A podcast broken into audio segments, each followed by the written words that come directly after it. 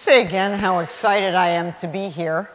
It's a privilege to worship with all of you and to be in this wonderful space, to be worshiping the Lord, always a glory and a blessing. To be worshiping with Whitney and a new friend in Maryland is just very exciting to be accompanied on the Christian journey by such wonderful people. So it's a blessing. And I love all of the readings today, but the gospel reading has been an important passage for me all my life. I grew up at a church named St. Andrew's, so St. Andrew has always meant a great deal to me as kind of the warm place in my heart. And that line, "Follow me and I will make you fish for people." I confess when I was about 14, I bought a picture that says just that. And it has a nice boat on it, and an empty boat, and in the bottom it says, "Follow me and I will make you fish for people," or fishers of men back in the day. I'm old. And I think to this day we were laughing beforehand. I'm not sure what my parents thought of all of that as I'm taking my babysitting money and buying signs like that for my bedroom. But follow me and I will make you fishers of people. That's God's invitation to us, to follow him. And then to gather in God's people, to fish for people, to gather together people and share the good news of Jesus Christ with them.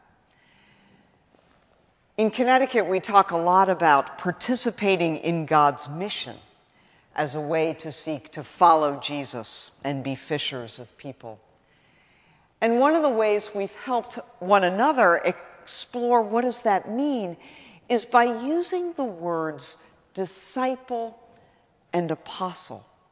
And that if each one of us claims our role as disciples of Jesus and as apostles of the good news, then we're invited to be fully participating in God's mission. So what do these words disciple and apostle mean?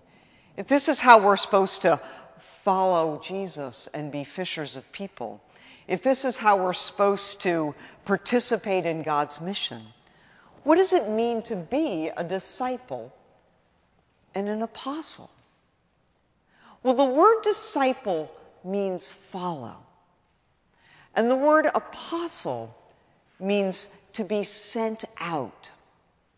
So to be a disciple is to be a follower of Jesus, and to be an apostle is somebody who's sent out to share the good news of Jesus Christ with the world. We started using these words as helpful tools in Connecticut after a practice that I do called yoga, and some of you may have heard of it. And in the practice of yoga, there's a wonderful moment at the end of yoga.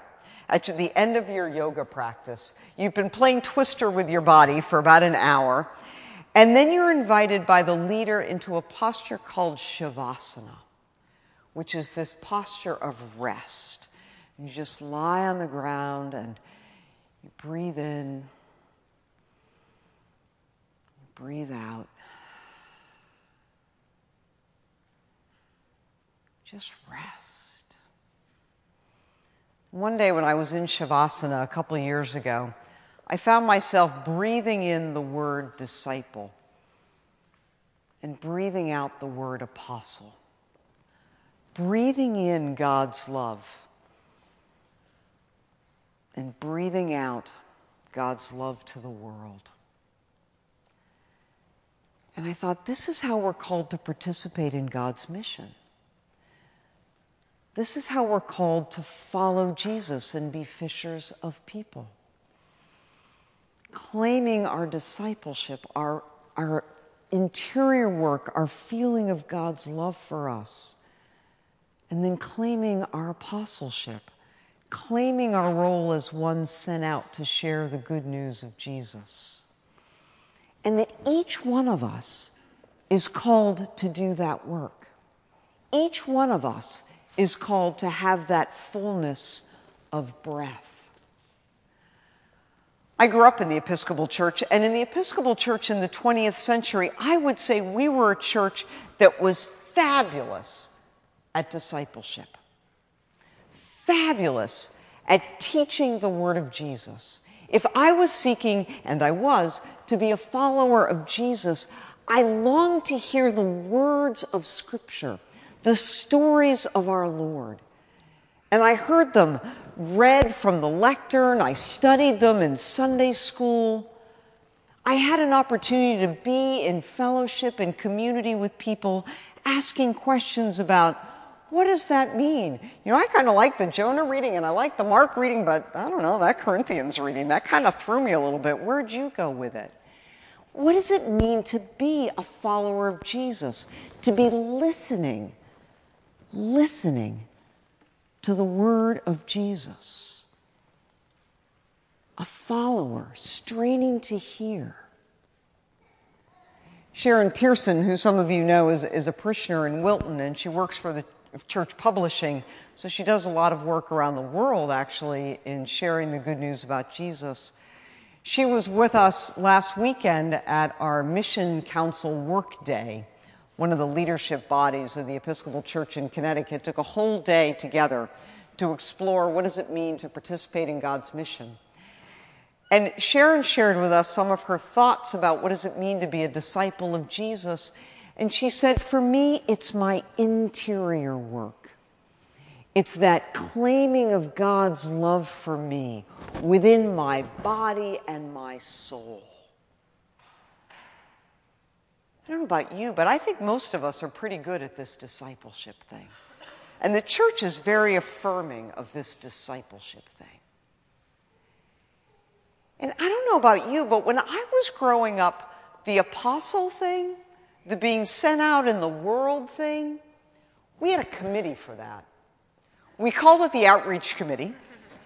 And there were about maybe 7 or 12 people on it, and they did really good work. And we affirmed them in that work.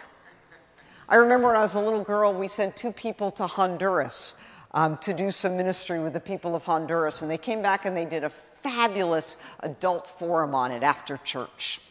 And we all said, yes, that's great.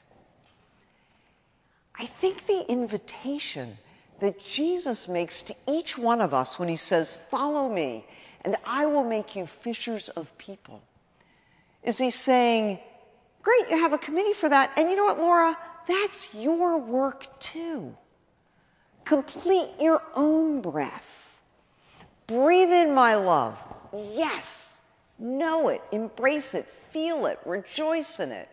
Feel the blessing of it. And to be fully alive in Christ, breathe out as well. Share the good news of Jesus Christ with the world. And I think our apostleship, just like our discipleship, begins with the word listen. Just as we're listening for God's word as disciples, what did he say? What does that mean for me, for the world? Our apostleship begins with listening to our neighbor. Listening to where God is calling forth new life in our neighbor. But first, just that basic step, listen to our neighbor. It's our first step in our work as apostles, people sent out to share God's love. We love that God listens to us. Wouldn't it be great if we could share that listening with the world and listen to others? I know many of us are exploring listening to our community, living local, getting to know our civic leaders, getting to know the social service members of our community, getting to know our neighborhoods better, Ridgefield better. And some of us might think we're doing that work. We're starting to explore that work, and I want to tell you a story about me personally that says, and we still have work to do. I live in West Hartford.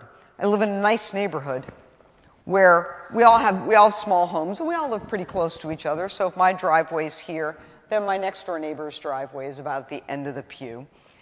And so we all know each other pretty well, and we know our goings out and our comings in. And I think I'm a pretty good neighbor, and I think I'm a pretty good listener, and, you know, I go to the neighborhood parties when we have them, and, you know, I know what's going on in my neighborhood. I'm a good neighbor. I'm a good neighbor, right? And, right? And so last March, my next-door neighbor, whose name is conveniently Laura, my next-door neighbor had blue balloons out in front of her house. So it was March, and I saw my next-door neighbor coming home from the grocery store, and I said, Laura, I said, did you have a reveal party? Because a reveal party is what a woman has when she finds out the sex of her baby.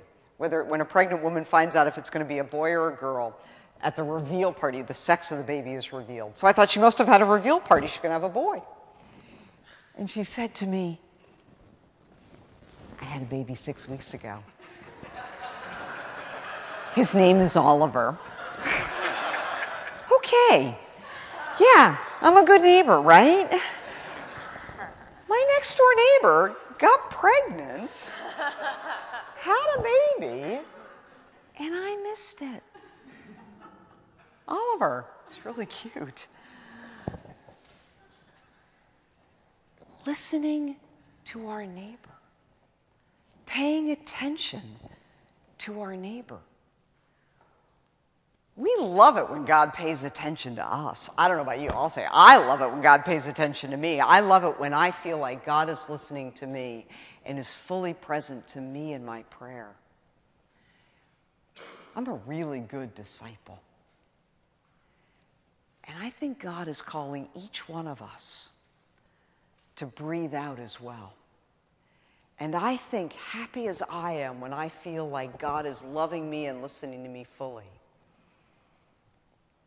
God rejoices when I breathe out and I share that listening and loving gift with others. It's our work as disciples and apostles in God's mission. It's what I think Jesus is saying to us when he says, follow me, and I will make you fish for people. Amen.